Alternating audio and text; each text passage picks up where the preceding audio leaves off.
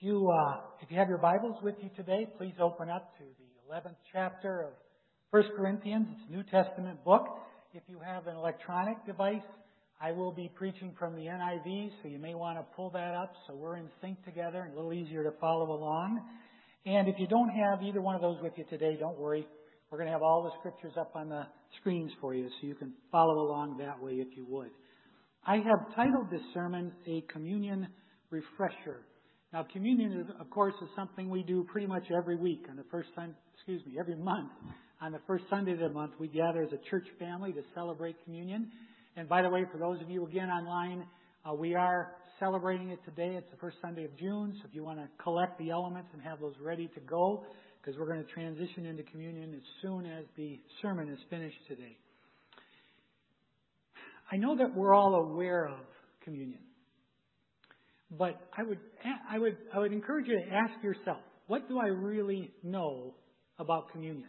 Do I know enough about it that I could explain to someone else what takes place when we celebrate communion? Or I could explain to them how we should celebrate communion? What's a proper attitude? I'm going to pose a question for you to start, and I'm not going to, I'm not looking for an, a verbal answer. Just kind of internalize the answer to yourself. Is it possible to participate in communion in an unworthy manner or in a way that is unacceptable to God? Now let's look to Scripture for that answer. In the verse we're going to look at, uh, a Swiss theologian called Oscar Cullmann, he has suggested that this verse we're going to look at is the most ignored verse in the New, and that verse is 1 Corinthians 11:27. Paul is writing here, and he says, So then, whoever eats the bread and drinks the cup of the Lord in an unworthy manner will be guilty of sinning against the body and blood of the Lord. So this verse here implies that, yes, we can participate in an unworthy manner. And if we do, we, as it says, will be guilty of sinning against the body and blood of the Lord. Now, to me, that doesn't sound like a good thing. Verse 29 takes it a step further.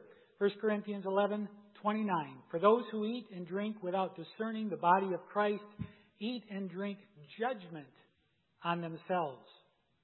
This indicates that not only can we celebrate in an unworthy manner, but it's a serious offense to do so.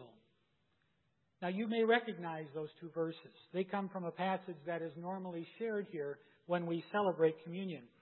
But I wonder how much of this passage we see when we celebrate communion we actually understand. I think you can already see why it's important to understand what takes place during communion and what our approach should be. And if you stay with me, everyone here and those of you watching online can understand what communion is really all about and how to participate in it in a God honoring way. And we're going to clarify that here in just a second after I change out to the other mic, and then we're going to pray.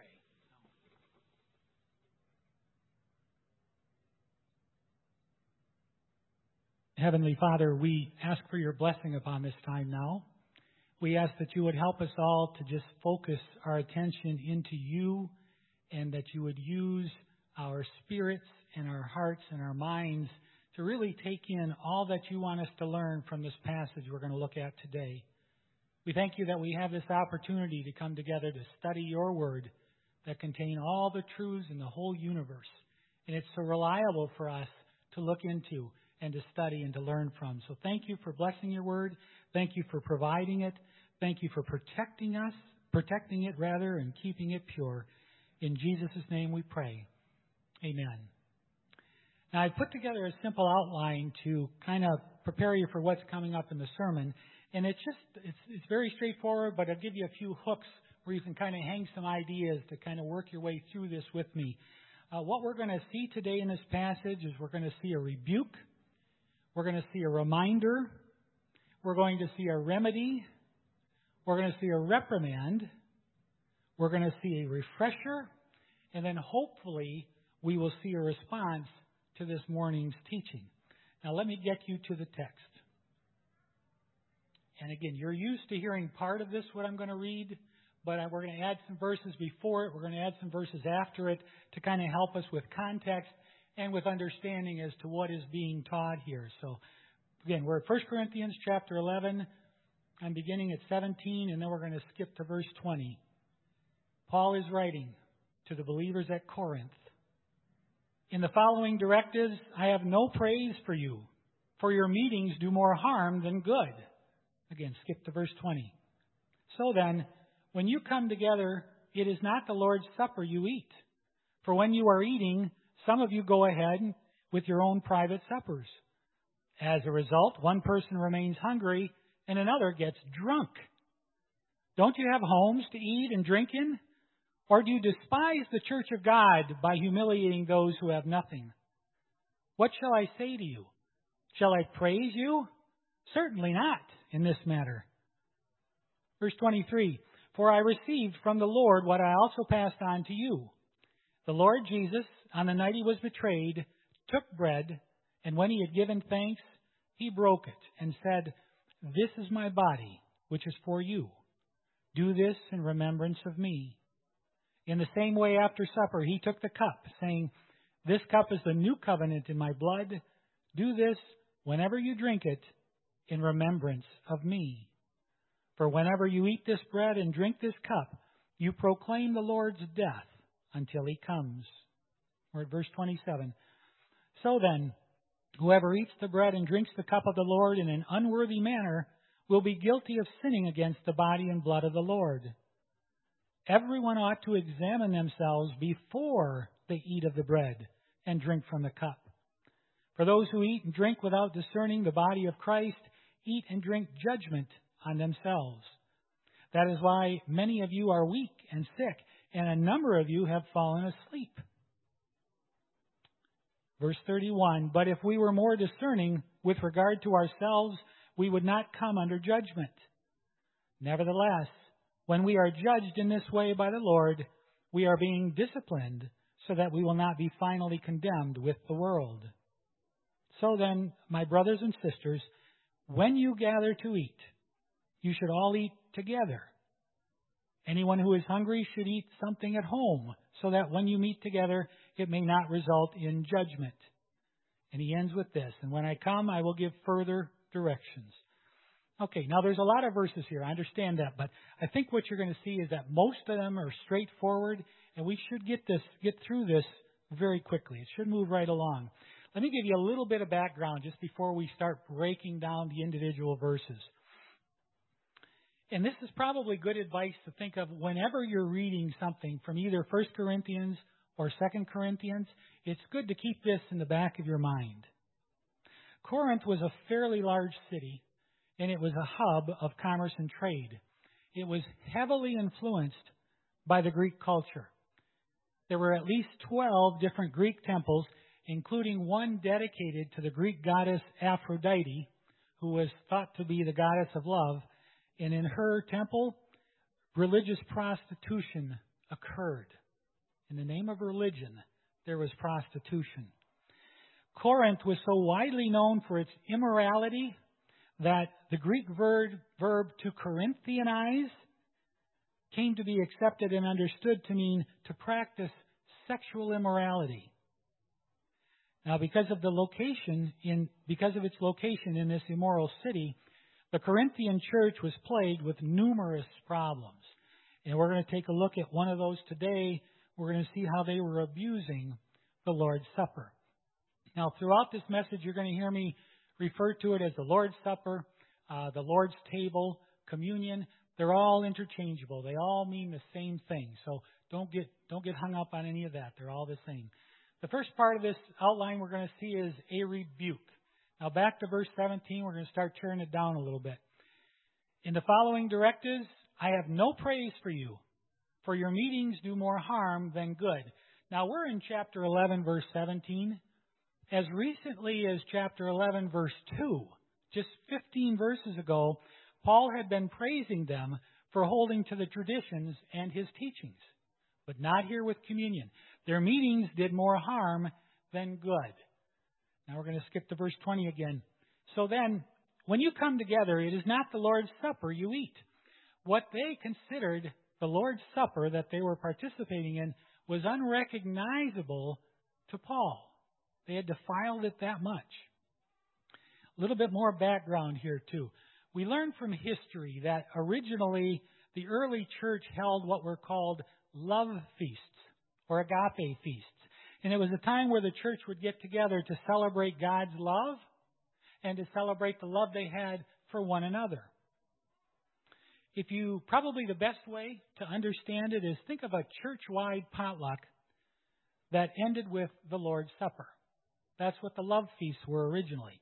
And originally it was a great thing. It was a great time of fellowship, coming together, of bonding together, of, friendship, of getting to know one another. And in addition to that, it was a great opportunity from a practical standpoint to feed the poor among them. The rich people that could afford to bring big dinners and large things and so on would help to take care of those that could not afford to bring anything at all. And these we don't we don't learn a lot about the uh, love feasts here in the Bible. They're alluded to in 2 Peter 2:13, but they are specifically mentioned in Jude 12, where Jude said that these people, referring to false t- teachers, are blemishes at your love feast. So again, they did take place. They're alluded to in the Bible. They're actually listed here in the Bible, but we didn't learn a lot about them. But that is the idea behind them. Now, going on with verse 21. For when you are eating, some of you, stop there, it seems to be a little bit more pervasive than just some of you. The some of you is the current translation from the NIV. Their original translation of this verse was each of you, and when I looked at most of the other modern translations out there today, most of them look or list each of you as the way to understand this. So this was a very pervasive issue. For when you are eating, some or each of you, you go ahead with your own private suppers. As a result, one person remains hungry and another gets drunk. So these love feasts uh, had devolved to the point where the rich weren't waiting to share. They were actually arriving early at the love feast. They were eating up all of their food, and by the time the poor would arrive, there was nothing left for the poor to eat, and they went without. And that's not how Christians should be te- treating one another. Imagine the uh, imagine the disappointment if you were one of those that were underprivileged, as we say today, and you weren't you didn't have enough money to to feed yourself on a regular basis, um, you might think, it seems to indicate they did these love feasts almost every day. So this could be the only meal that the poor among the, the Corinthian believers, the only chance they had to eat. And you can imagine their disappointment. They might have been walking there to get to the probably a rich man's house, so it was large enough to hold everybody. And they had been walking there, making their way to that house, and thinking, "Oh boy, I'm so hungry. I'm feeling hunger pangs. My stomach's growling. I haven't had a thing to eat all day, but at least I'm going to have this one meal tonight. And then you can almost picture them as they're walking. And, you know, maybe, maybe uh, Judy's going to make that pistachio dessert that she makes and is well known for. You know, maybe we'll get that. Maybe, uh, maybe Missy's going to make that avocado dip that she makes. Maybe we'll have that. Maybe Dick and Dorothy will provide their cranberry salad that they make every year for our Thanksgiving celebrations here at Momentum. So you can see the anticipation of getting this meal, getting a chance to eat. They're coming together with the church, and there's nothing left for them to eat. Some had even turned this into a drunken, gluttonous affair. So this, you, are getting the picture. This had nothing to do with the original intention of these love feasts slash the Lord's table. Paul is calling them out here, and he continues his rebuke. Look at verse 22. Don't you have homes to eat and drink in? In other words, if you're going to create a problem, stay home. Don't even go. Or do you despise the church of God by humiliating those who have nothing? Are you doing this intentionally so you can humiliate the poor? What shall I say to you? Shall I praise you? Certainly not in this area, in this matter. Now you be you may be asking yourself, so well, why is Paul so upset? Maybe maybe they didn't know or understand what the Lord's table represented or how it was supposed to be celebrated. Nope. You can't fall back on that. Look at this next verse, first part of verse 23. For I received from the Lord, and stop there for just a minute. Anytime Paul gets into some kind of a little bit of a controversial teaching, he reminds them where he gets his authority. You'll remember I mentioned this, I think, three weeks ago when I was preaching that. After Paul's conversion, Jesus met with him specifically after Jesus' death, but he met with him specifically and he trained him up in the scriptures and in doctrine. And he got his teaching right from Jesus. So he says, For I received from the Lord, folks, this has authority with it, so pay attention. I received from the Lord, get this, what I also passed on to you. Look at the tense of that verse. Past is past tense. He had already taught this to them. He had already showed them what they were supposed to be doing with this communion celebration, this Lord's table. And they had either forgotten or they had either, either gotten to the point where they just didn't care. They're going to do it their way. Now we see where Paul comes through and he uh, gives them a reminder. And by the way, uh, most conservative scholars and theologians think that 1 Corinthians was written before the four Gospels. If that is true, this is the first written account or written record of the Last Supper, what took place in the upper room when Jesus transferred Passover, transformed Passover over to the Lord's table. So the second half of verse 23. The Lord Jesus, on the night he was betrayed, took bread. We're going to stop there. I feel Paul is hitting them between the eyes with this. Your so called Lord's Supper is not about him, but you. You're more concerned with your needs, with your concerns, with your wants. You've completely changed the emphasis of what this celebration is supposed to be. It's supposed to be all about what He's done for us. Do you remember the night He was betrayed? How it led to His arrest? To the beatings? To the scourgings? To the false trials? To the public humiliation? To His crucifixion and death? Do you remember that? You should be focused on these things, not partying, you should be ashamed of yourselves. Paul continues his reminder in verse 24. And when he had given thanks, he broke it and said, This is my body, which is for you. Do this in remembrance of me. In the same way, after supper, he took the cup, saying, This cup is the new covenant in my blood. Do this whenever you drink it in remembrance of me. For whenever you eat this bread and drink this cup, you proclaim the Lord's death until he comes. Now, we're not going to skip over breaking this down, but we're we're going to wait till a little later in the sermon to go back and cover these verses here. So, Paul is going to show us what I'll call the warning in verse 27. So then, whoever eats the bread or drinks the cup of the Lord in an unworthy manner, we're going to stop there. This is the verse we started with today. What does it mean to participate in the Lord's table in an unworthy manner? It's very important that we understand this correctly. First off, communion is not for unbelievers, and that includes unbelieving children. It's only to be celebrated by those with a personal relationship with Jesus. You have to personally know the one to whom communion honors and understand what he's done for us. Uh, with that in mind, there's a term we don't hear much anymore, but years ago it's called fencing the Lord's table. And the idea behind it was you may, I don't know how often anybody runs into this anymore, but you may, remember from years ago that depending upon which church you attended, they limited who could participate in communion. And they did that by what was called fencing the Lord's table. The idea wasn't to be exclusive. It wasn't to say, no, no, no, you're not good enough or whatever. It was to protect the person who didn't know Christ in a very real and personal way.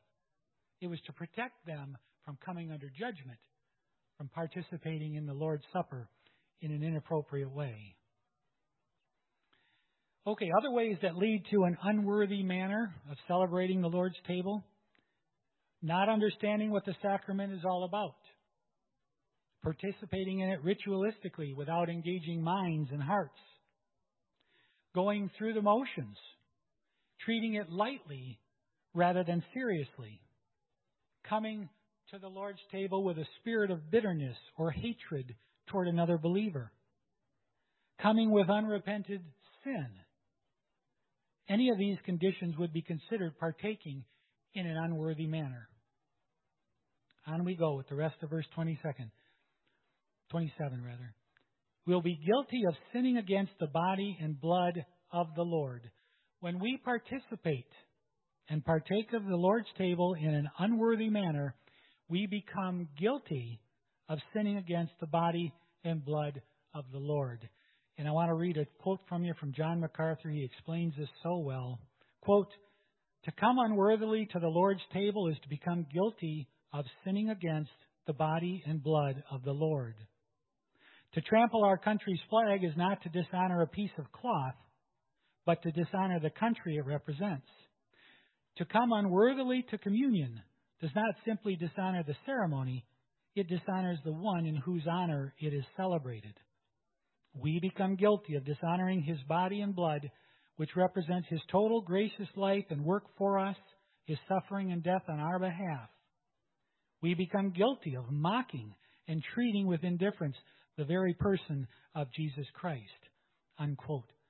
Much like those that were around the cross that mocked Jesus as he hung there and bled and died. We need to be careful of that. We want to make sure we're not doing that same kind of thing. Now, as alarming as it is, and we definitely need to make sure we're not doing communion in an unworthy way, thankfully, through Paul's writing, God provides a remedy for pre- preventing this issue from happening. So, first we saw a rebuke, then we saw Paul's reminder. Now we're going to see a remedy. In verse 28, Everyone ought to examine themselves before they eat of the bread and drink from the cup. We'll stop there. In order to avoid eating the bread and drinking the cup of the Lord in an unworthy manner, we need to prepare ourselves spiritually for communion by examining ourselves beforehand. And this word here for examine, it has the idea of a rigorous self examination. Not just a cursory look, not a surfacey look, but a rigorous self examination.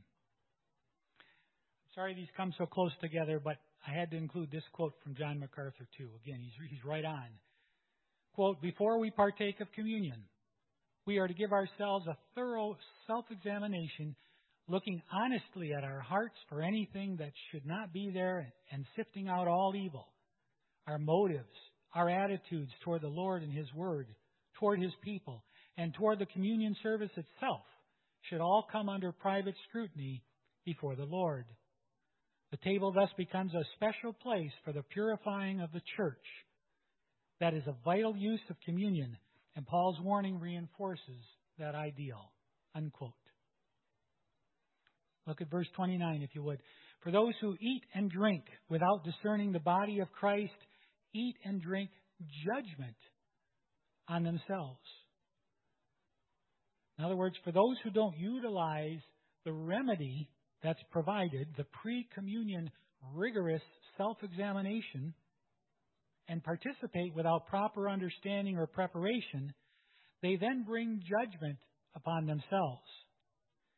Now, the word judgment here, krima, it has the idea of a disciplining or a chastisement. It's not talking about eternal judgment. It's not talking about condemnation or damnation, which is to come on the unbeliever. But it's the idea of a way that God may discipline his children. And as a response to this judgment that many Corinthian believers brought upon themselves, we see a reprimand from God here in verse 30. So the rebuke, a reminder, a remedy. Now we see a reprimand, verse 30. That is why many among you are weak and sick, and a number of you have fallen asleep. fallen asleep is a first century figure of speech for death. There were three ways that God may discipline. We saw them here. They could become weak, they become sick, some had even died. And you may be reminded of Ananias and Sapphira from Acts chapter 5. When they got caught lying to the Holy Spirit, God took them out. They died too. Same kind of thing. This verse here shows us that God is serious about how his children approach communion. And we should be too. Verse 31. But if we were more discerning with regard to ourselves, we would not come under judgment. If we use the remedy provided, the rigorous self examination of ourselves to discern where our hearts, attitudes, motives, and understandings are compared to where they should be, and then confess anything that needs to be confessed, with this proper preparation, we can then participate in communion in a God honoring way and without fear of coming under judgment. Maybe you skip a verse, go to verse 33 if you would. So then, my brothers and sisters, and Paul is wrapping this up here.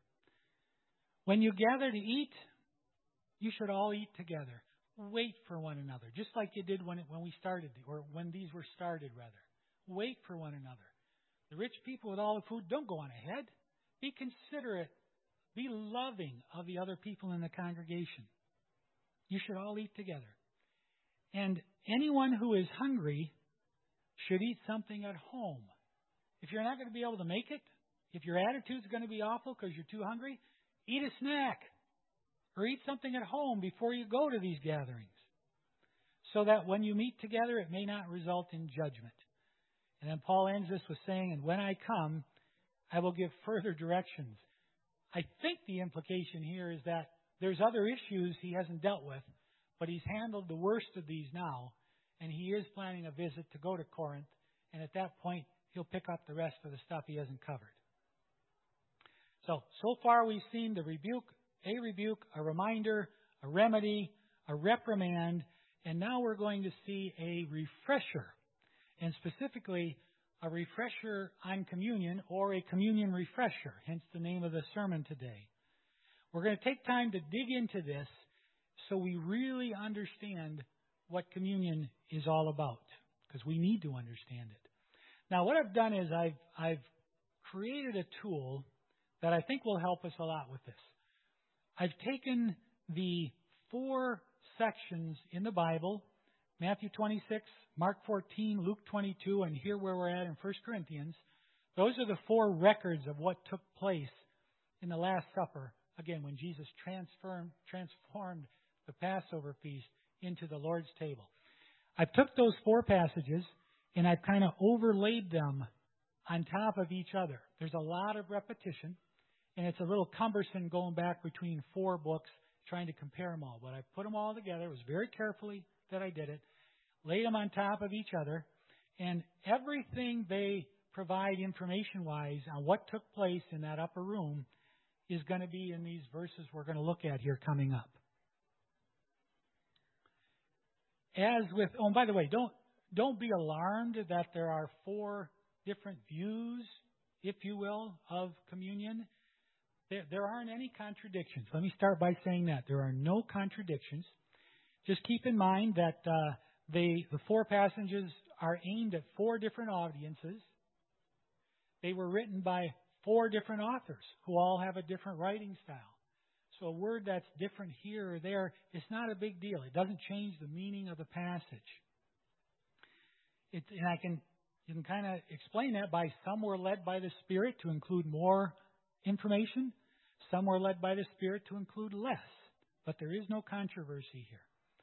Okay, so let's break this down. Uh, and as we do this, here's a good rule of thumb. Anytime you're studying the Bible, two things we want to look for. We want to look for what was the author trying to say and what did it mean to the original hearers. And if we don't do that, we can very easily miss out on some significant understanding, as I'm going to point out to you today. If we tried to look at this passage only through our Western eyes from 2022, we would miss out on a lot of what's being taught here. So that's what we're going to try to do here. Okay, here we go. While they were eating, we're going to stop there. Again, they're eating the Passover feast. It's important we point that out. If you go back to those passages and you look at the verses leading up to it and some of the leases that, verses that come behind, it's very clear that they were indeed celebrating the Passover feast. There's no doubt. While they were eating, the Lord Jesus, on the night he was betrayed, this is the night before his crucifixion, he took bread, gave thanks, and broke it. Stop there. The only reason he broke it was because it came in a large, flat piece. It was unleavened bread, and it came in a large loaf, but it was flat. And all you would do typically is you break off a piece for yourself, and you pass it to the next person, and it works its way around the table or wherever you're at. And uh, that's why he broke it. Gave thanks and broke it, and gave it to his disciples. Now, so far, there's been nothing out of the ordinary. So far, this is lined up exactly with what was prescribed for celebrating the Passover feast. But here's where it starts to get interesting. Saying, Take and eat. This is, we'll stop there. The word is here has been misunderstood over the centuries. It's the word in Greek called estin, and it means to be or represents. Jesus is not saying that this bread is my literal body, but that it represents my body.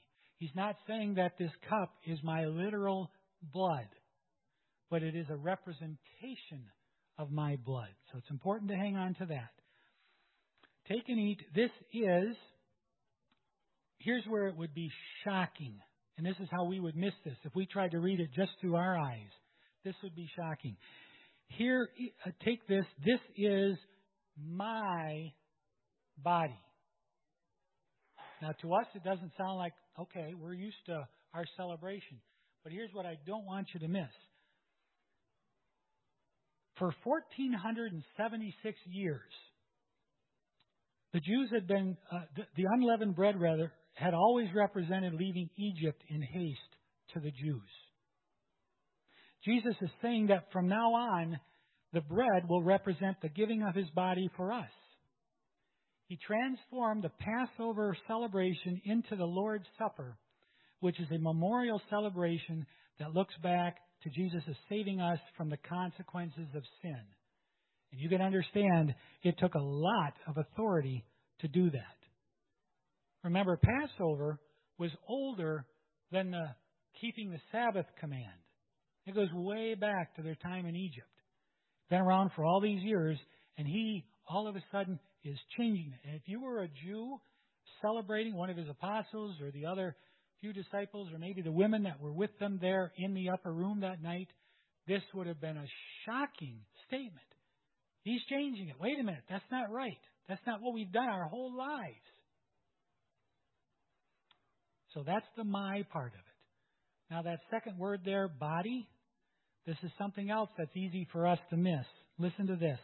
To the Jewish mind, body was not just a reference to the physical body, it represented the whole person. In Jesus' case, his teaching, his ministry, and his work. All he was, all he did. Here it symbolized uh, Jesus' entire incarnation from birth to resurrection. And it's easy for us to miss that again if we're just using our eyes. Which is given. Understand that his life was not taken from him. He gave it up willingly, which is given for you. Now, if you've been following along on the verses up there, is there anything that anyone's noticed that isn't up there that you think maybe should be up there? Anybody pick up on that at all? I didn't think anybody would, but wasn't quite sure. What you don't see in this passage here is the word broken. You've heard it before, but it's not, it shouldn't be there. It comes from an unfortunate translation of 1 Corinthians 11:24 in the King James. It does not appear in the best manuscripts and um, most of the modern reliable translations. Jesus was tremendously beaten and tortured to the point where he was almost unrecognizable. But as Psalm 34:20 had prophesied, and to which the apostle John verified when he quoted it in the 19th chapter of his gospel, verse 36, not one of his bones will be broken. And they weren't. John tells us that very clearly. Okay, now this part is also key. Focus in on this. This do this in remembrance of me. It's not just remembering his death. It means to recall everything about him. Last quote, I promise, from John MacArthur. But the concept of remembering to the Hebrew mind meant more than simply recalling something that happened in the past. It meant recapturing as much of the reality and significance of a person or situation as possible in one's conscious mind. Jesus was requesting that Christians ponder the meaning of his life and death on their behalf. Unquote. And this idea, as I was working through this, it came, it kind of struck me that I wonder if this wasn't what went on on the uh, the Mount of Olives when Jesus ascended uh, after his earthly ministry, ascended into heaven through the clouds. The apostles were there, and some of the other disciples, and some of the women. They were there to witness that. He went up into the clouds, into heaven, and then he kind of disappeared. And the two angels dressed in white showed up next to him and says, "What are you looking at?"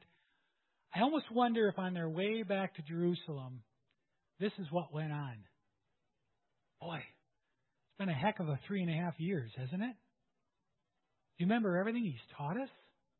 Remember those times he put the Pharisees in their place? Remember the miracles he performed?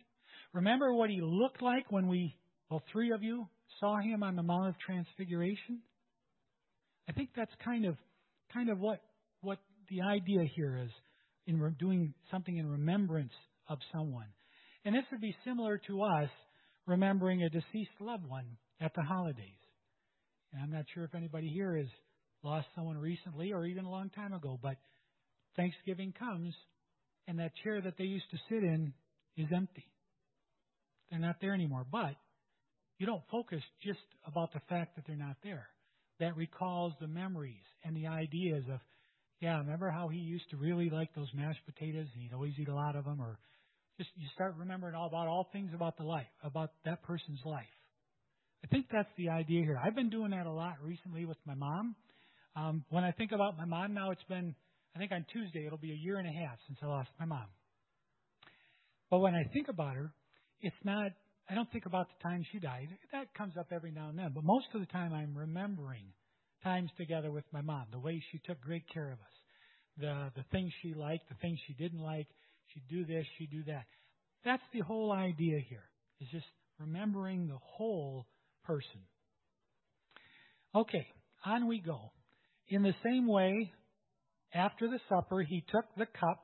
Now, this would have been the third cup of the Passover celebration. It's called the cup of blessing.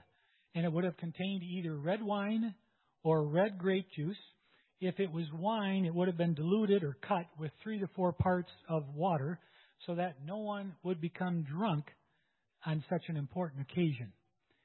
And as I wrote that out, I was thinking about the Corinthians. They could have used that strategy and prevented a lot of problems with what they had done to the Lord's Supper. and then he gave thanks. Stop there again. Greek here is either, is either Eucharisteo or Eucharistane. I'm not sure, but it means the Eucharist. Some of you that may have come out of a Catholic background you, you'll remember that sometimes I think the Catholic Church refers to the Lord's table or communion as the Eucharist. That's where it comes from. Just to give thanks is what it means. And offered it to them, saying, Drink from it, all of you. Communion is offered to all believers. Everyone, as long as they're true believers. This cup is or represents, here we go again, the new covenant. And by the way, that last portion of our Bible, like a third of the whole Bible, we call it the New Testament. I don't know if you knew this or not, but that means New Covenant. The New Testament means New Covenant, and the New Testament is a record of Jesus establishing this New Covenant and what it means toward the forgiveness of sins for the believers. Same thing with Old Testament. Old Testament means Old Covenant, a reference to the Mosaic covenant that was given through Moses to the Israelites. In my blood, or this is my blood of the covenant. Jesus is saying this cup of red grape juice or wine will from now on represent my blood, which I willingly shed in this new covenant on your behalf for the forgiveness of your sins. The focus is no longer on the blood of animals, which at best was a temporary appeasement. Now listen to this, which is poured out for you. This is where it gets very, very personal. For whom did Jesus die on the cross? For you. For Scott. For Dick. For Ava. For Tim. For Kathy. All of us. All of us. He died for us, and that is very personally personal. And why did he willingly shed his blood? For the forgiveness of sins. The shedding of blood was required for the forgiveness of sins. I didn't have time to look it up, but I think the passage is in Hebrews 9, maybe verse 22, something like that. Shedding of blood was required for the forgiveness of sins. None of the sacrificial animals of the Old Covenant could take it away. Only the blood of Jesus could do that. So as Israel looked back to Passover to remember God's deliverance from bondage in Egypt, we look back to the Lord's Supper and remember Jesus, the precious Lamb of God, delivering us from the consequences of sin. So we're given very simple instructions as far as how we celebrate communion. All he says is, do this whenever you drink it in remembrance of me. There's two directives there. We do it, and when we do it, we do it in remembrance of him. That's it. It's interesting to contrast the uh, the Passover feast and the Lord's table. Ken did a nice job last week of laying out some of the things involved with the Passover feast. Every aspect of that was defined, what it had to be, right down to the letter. We get to the Lord's table, do this, and do it in remembrance of me. For whenever you eat this bread and drink this cup, when you celebrate communion, you proclaim the Lord's death until he comes. We proclaim the reality of Jesus' sacrificial death on the cross for the forgiveness of sins to one another and also to the world around us. And this verse seems to indicate that Christians should be doing this until he returns. We should be celebrating communion until he comes back. And then it ends with this I tell you the truth, I will not drink again of this fruit of the vine from now on until that day when I drink it anew with you in my Father's kingdom. And here we get just a little tiny glimpse of a future celebration in heaven called the marriage supper of the Lamb. Some of the translations have the wedding supper, the wedding feast, but you get the idea. The marriage supper of the Lamb, where Jesus, the Lamb of God, is united with his bride, the church. And that would be us. And they all drank from it. Okay, as I draw this teaching to a close, let me summarize what's taking place when we celebrate communion. This can be grouped into three different time frame standpoints.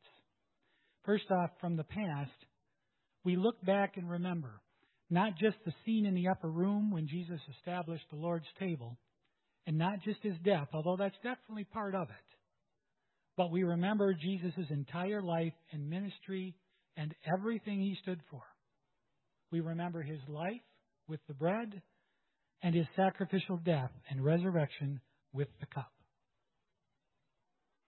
From a present standpoint, we are acknowledging again our belief in Jesus and his work, and we refresh our commitment to him. We are communing with Jesus and experiencing his spiritual, real presence. He is here. We are associating ourselves with the Christian church we are proclaiming the gospel and Jesus' death for the forgiveness of sins to fellow believers and the world around us. And then lastly, from a future standpoint, I just read this.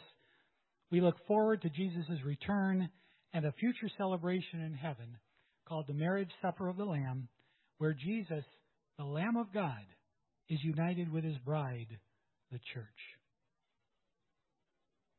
Now, finally, what do we do with all this information? I've been praying about it as I've been pulling this together. And I've been praying that we will see a response. And that's the last item on the outline. We saw a rebuke, we saw a reminder, a remedy, a reprimand. We took a whole refresher course on communion. But now we're looking for a response. None of this teaching will matter a bit, not one iota, if we don't respond to what we've learned. We're going to get an opportunity to respond in just a few minutes as we celebrate communion. Now, don't let that make you tense. I don't want you thinking, oh, I should have taken better notes or I should have paid more attention. No, I'm going to talk you through it step by step. So don't be worrying about it. But church, I think I think if we love Jesus, if we love God, I would think we would want to do this in a way that honors Him. I would think we'd be compelled to understand and respond in a way that's acceptable to Him. I would think we would want to make Him happy, make Him pleased with the way we celebrate communion. We've taken a detailed look at communion. Perhaps God has shown us how our approach to communion may have been lacking. My prayer is that as we partake of communion, we will all have an accurate understanding and a renewed appreciation for its meaning and its significance, and we will participate in a God honoring way. Would you pray with me, please?